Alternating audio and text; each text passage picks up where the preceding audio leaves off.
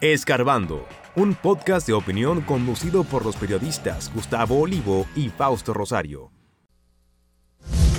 Imputados de corrupción tendrán que devolver riquezas aunque pacten acuerdo con autoridades. ¿Es buen momento para tomar un préstamo personal? Quinto caso de viruela del mono en República Dominicana. Hasta las iglesias de Haití claman por acción internacional para reencauzar su país.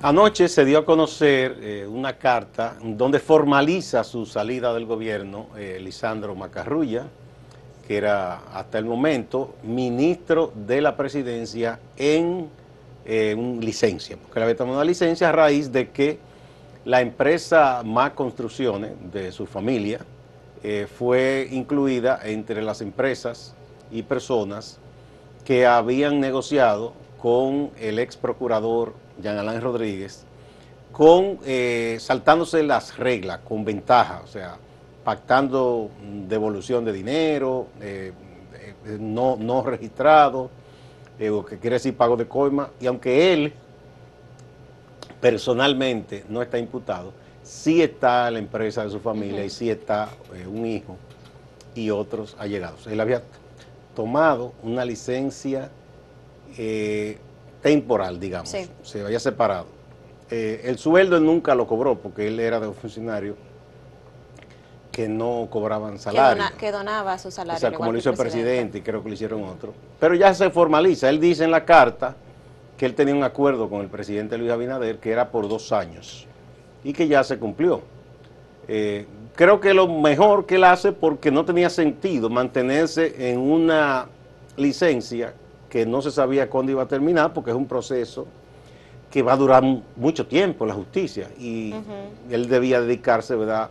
a defender el nombre de su familia, a su empresa y a, su hijo y asumir eh, ese caso en la justicia. Entonces, ¿qué sentido tenía que se mantuviera en una licencia ahí extendida? Para él, y creo que él le hace un favor a su amigo el presidente, porque eso iba a estar como pesando y y era un elemento que quizá eh, sería usado por, quienes eh, hacen oposición para criticar que él se mantuviera, aunque no estuviera ni cobrando ni haciendo funciones. Sí, en la carta él explica que la licencia eh, tiene fecha del 16 de agosto, sería a partir del 16 de agosto cuando tome efecto, eh, justamente casi aproximadamente un mes que él tomó la licencia, ahora veríamos si este 16 el presidente nombraría a un nuevo ministro de la presidencia o dejaría a Joel Santos, que está como ministro temporal, por así decirlo, en lo que Lisandro eh, termina su licencia, que ya sabemos que no, no va a terminar, sino que terminó renunciando a partir del 16. Hay mucha gente que critica y que tú sabes que siempre se mantiene un chismecito por abajo y diciendo que hay mucha coincidencia en eso de la licencia, la renuncia, que no creen en ese pacto de dos años, pero yo sí he venido escuchando en los últimos meses de varios funcionarios que han dicho que han pactado trabajar con, con Luis Abinadero en este gobierno por un periodo de tiempo y sucedió con la, la señora que estaba al frente de Conani, que, renunció recientemente y dijo, yo dije que iba a trabajar por cierto tiempo y ese tiempo se cumplió, pues ya yo, ya yo me voy. Porque hay personas que le gusta el área donde se están desarrollando, pero que no se atreven mucho a mantenerse en esto de política no, no entiendo por qué, pero por agradecimiento y por colaboración le dicen al presidente. La función pública es muy sacrificada en realidad. Eh, eh, y si usted no va a, hacer diabluras para enriquecerse, de hecho hay gente para la cual entrar a un cargo público es hasta un sacrificio económico. Sí. Yo recuerdo con un señor, que no recuerdo el apellido ahora, en época del presidente Balaguer, que él le pidió, mire, ahí hay muchos problemas, era en agricultura, yo creo que eran amigos, que usted sea el ministro, el secretario. Y él, bueno, él aceptó, pero en una le dijo, mire, presidente, yo no puedo aceptar ese salario, porque usted sabe que yo no voy a robar, como hacen muchos amigos suyos. y como yo no soy ladrón, yo no me voy a empobrecer porque yo tengo mi familia también, voy a descuidar, era un hacendado, y voy a descuidar mi empresa, mi cosa y él le dijo, no, no, pero póngase el salario que usted crea. y él le dijo, mire, es tanto que me voy a poner, porque Ay, eso ay, yo ay. cubro. Y hubo muchas críticas de los otros, pero Balaguer- decía, ese me sale más barato, ustedes que son unos ladrones. Pues. No, y que también ah, uno no lo ve, o muchísimas personas no lo vemos, pero hay funcionarios que no tienen horario, que trabajan todo el día, todos los días, y que es un sacrificio, sacrifican también el tiempo con su familia. Bueno, sí, tengo una querida amiga que su esposo, que es mi amigo también, eh, tiene una función y desde que está en esa función, No se ve. no, ella me dice, caramba, yo he perdido a mi esposo prácticamente, porque, o sea, no, eh, es una situación eh, que cuando se asume así de sacrificio. Otra cosa, aquí no hay tradición, se hizo en una ocasión, una vez cuando Balaguer y creo que en otro gobierno, de que, porque en muchos países eh, existe la tradición que cada año, cuando se acerca un aniversario, los ministros ponen a disposición del presidente sus cargos por si quiere ratificarlos o si quiere relevarlos o cambiarlos. Y le hacen una renuncia simbólica a todo. Mire, presidente, haga- se hizo una vez eso, pero aquí no hay tradición. Quizá no sé si el presidente Abinader estableció eso ya en una reunión con el gabinete. y- De manera interna. no se sabe. Bueno, pero ahí está, eso ya es una formalidad, porque de hecho él estaba fuera del gobierno. Mira, eh, la otra información de mucho peso es que se ha anunciado que las personas imputadas en casos de corrupción, una vez que han admitido, sí, yo cometí ese error, y negocian para que no le vaya tan mal en la justicia, que eso está establecido en el Código Penal.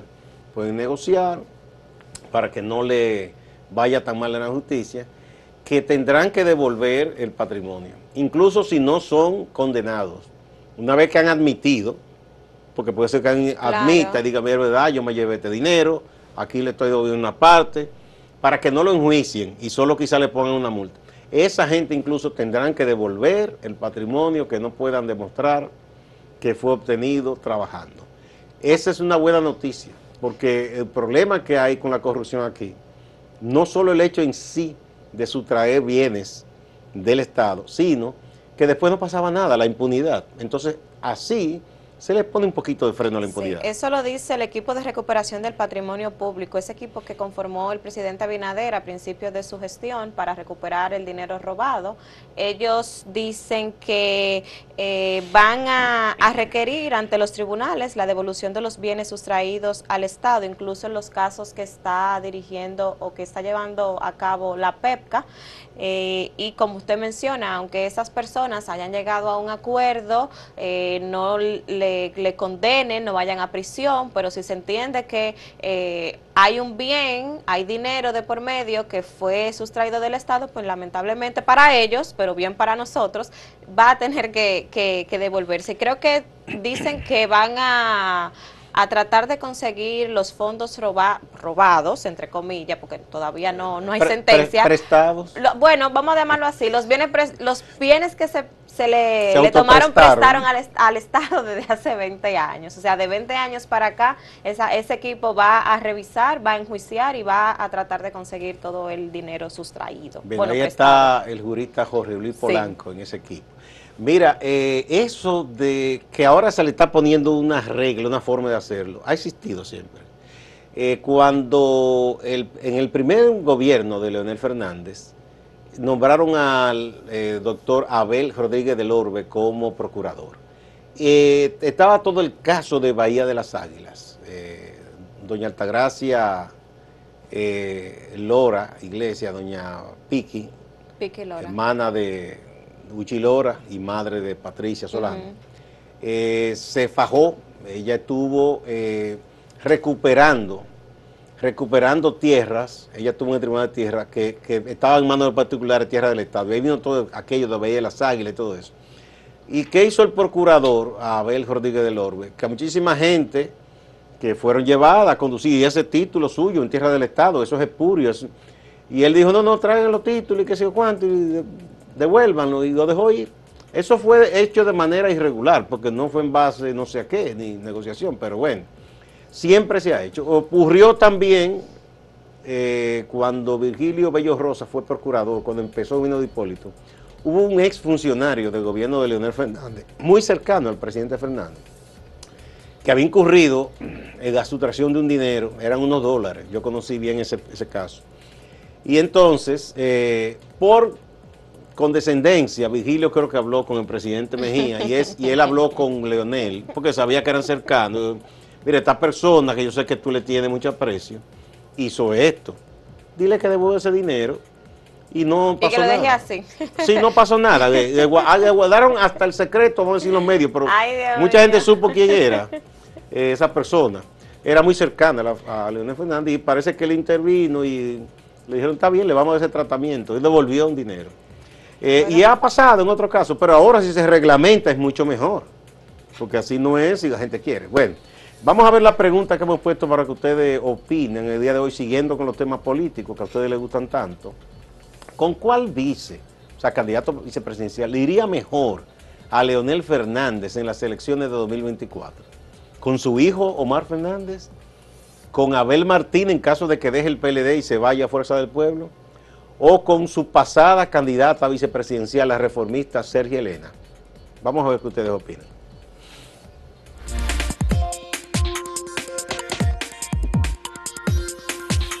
Si quieres anunciarte en este podcast, escríbenos a podcast.acentotv.de.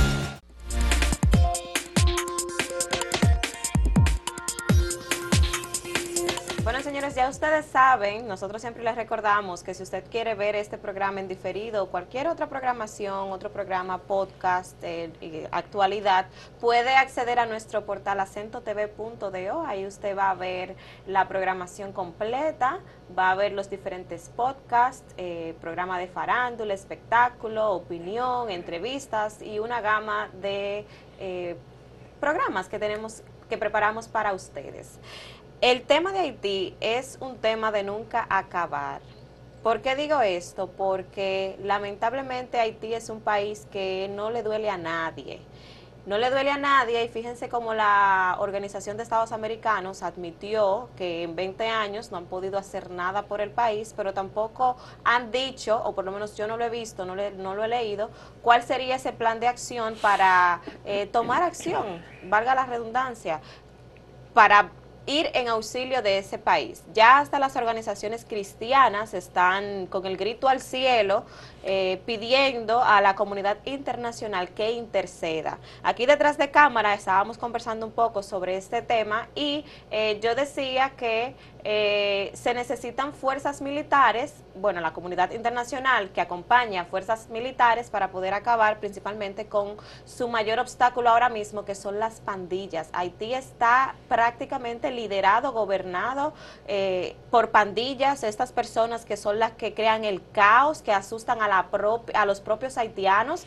Vemos, siempre hemos visto que los haitianos han tratado de migrar, como lo hace cualquier persona de un país pobre, que trata de irse donde hay sistemas de desarrollo más avanzados y donde hay una mejor calidad de vida.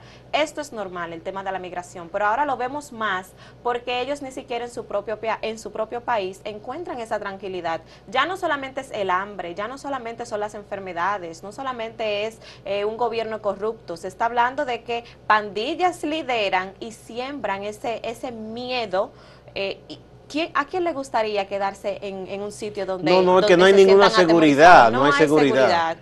Eh, mucho hacemos nosotros en República Dominicana. Entiendo que la República Dominicana siempre ha sido un amigo de ese país, que siempre le ha apoyado, le ha dado la mano. Lo vimos en el caso del terremoto de, de 2010 y en diferentes ocasiones. Entonces yo creo que sí que es momento de que la comunidad internacional deje de decir que no ha hecho nada y se ponga hacer realmente lo que se lo que se espera que se haga. Tú me dices que no estás haciendo nada, pero dime entonces ahora qué tú vas a hacer, cómo vamos a Y apoyar cuando a ese hablamos de comunidad internacional, bueno, se piensa en la ONU, la OEA, Claro.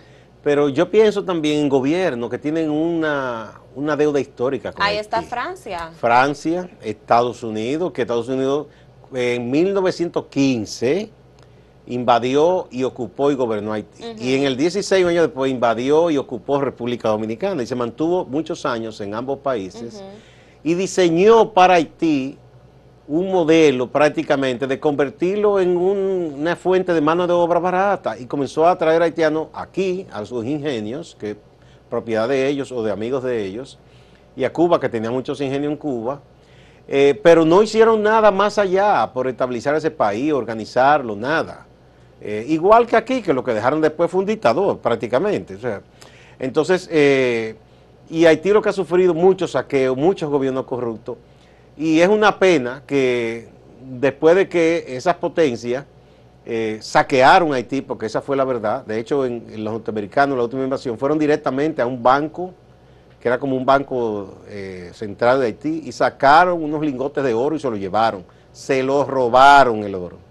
Y no hay que decir lo que impuso Francia, que después de ya tener varios años de declarada la independencia, fueron con una cañonera y le impusieron el pago de un dinero que eso arruinó la finanzas de Haití. Entre esos abusos, más los gobiernos corruptos, ese país no ha podido eh, estabilizarse. Los años que tuvo de estabilidad, entre comillas, fueron dictadores muy violentos y crueles, pero por lo menos ahí había esa cierta estabilidad, eh, lamentablemente por la fuerza. Y uno no, quiere eso, ni los propios haitianos. Ojalá que eh, de verdad se haga un plan serio, que debe conllevar la parte de seguridad y eso conlleva quizás cascos azules de la ONU, pero sobre todo reconstrucción de ese país, que ha pasado todo el tema de los terremotos, los ciclones, pero también saqueo y incendios que han hecho las bandas, para dar seguridad a esa gente, reconstrucción y luego en la parte institucional tratar de que se organicen ciertas cosas, a ver si ellos comienzan eh, a caminar hacia la normalidad. Porque mientras tanto, Haití es un dolor de cabeza para los propios haitianos lo es para la comunidad internacional, sobre todo países más cercanos, República Dominicana en primer lugar, porque ellos desesperados o vienen para acá o toman una yola para Puerto Rico, se están yendo a Sudamérica y es una barbaridad. Entonces, en un territorio así, ¿quién se aprovecha?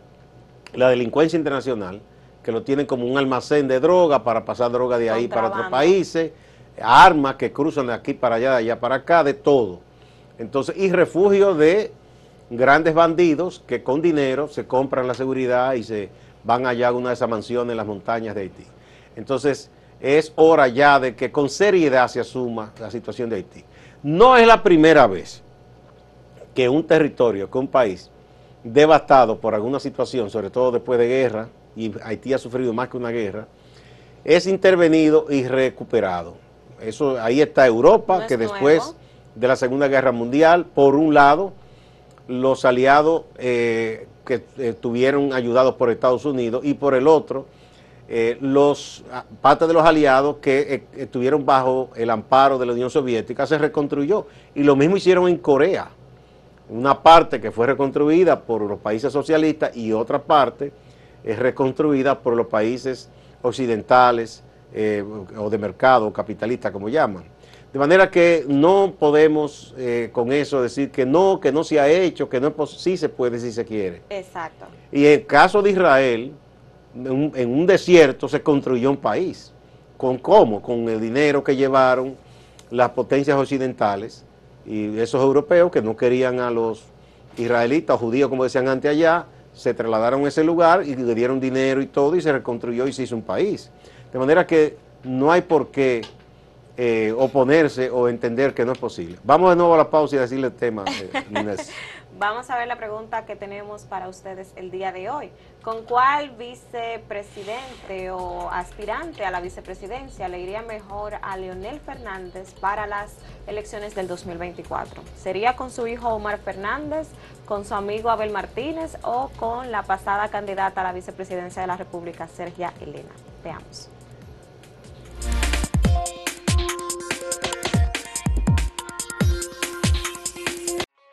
Síguenos en redes sociales, arroba acento diario y arroba acento TV.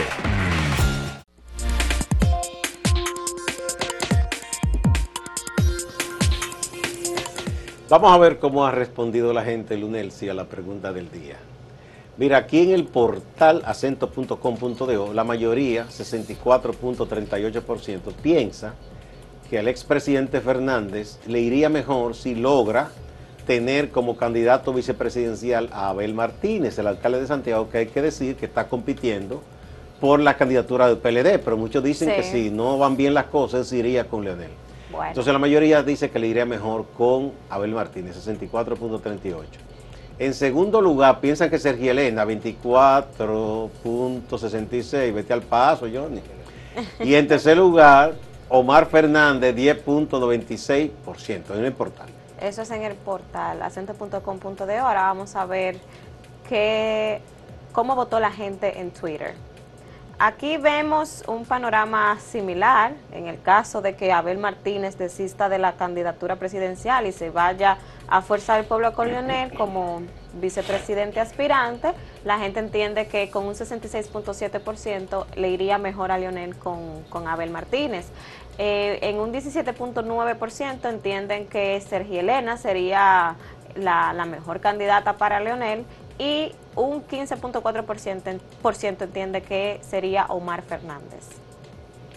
Y aquí en YouTube, 69% dice que Abel Martínez, 16% dice que Omar Fernández, el hijo de Leonel, y Sergio Elena, la que fue candidata en las pasadas elecciones, 15%. Vamos a ver algunos comentarios ahora. La gente, la gente está con Abel. Henry Jr. dice, ¿y cómo ponen a Abel Martínez ahí? Abel es el próximo presidente del país. Es un abelista convencido. ¿Cuánta fe? Waldis Olivo. Bueno, el primo dice que mejor que se retire para que no pase su tercera peor vergüenza de los últimos años electorales. Yo no sé a quién le dice que retire, a Leonel o a quién. Reina García comenta, Abel Martínez, presidente, a Leonel le pasó su tiempo. Ese es Abelista. Abel tiene su fan club. Sí, tiene su gente. Víctor Re dice, Abel atraería fácilmente a Leonel más votos de su mismo litoral ideológico, independientemente del candidato del PLD. Sin pelo en la lengua, me encanta ese, ese nombre. Poner a su hijo como vice sería construir ese partido en una monarquía y eso es inaceptable. Emelindo Mota Benítez dice, creo que Leonel nunca llevaría a Omar como su vicepresidente. Y la dama, en vez de sumarle, le restaría. Y Abel no le sumaría mucho. Caramba, ¿Y entonces, no, ese no le tiene mucho cariño a Leonel. Guillermo de León comenta, con ninguno. Ese señor no volverá a gobernarnos. Bueno. Ya, esos son los últimos comentarios. sí, eh, no, la, política despierta esas pasiones, ¿verdad? Sí, sí, sí, sí eh, definitivamente. Vamos a ver qué nos dice Máximo Laureano desde Santiago, que se conoce muchas cosas de Abel y de otros políticos. Son amigos.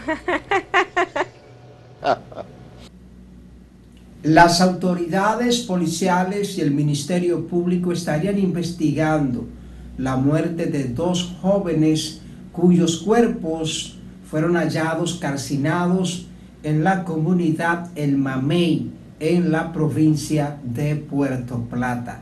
Se trata de los jóvenes Oleini de Jesús Luna Disla, 23 años de edad, y Esteban Rafael Domínguez, de 29 años de edad.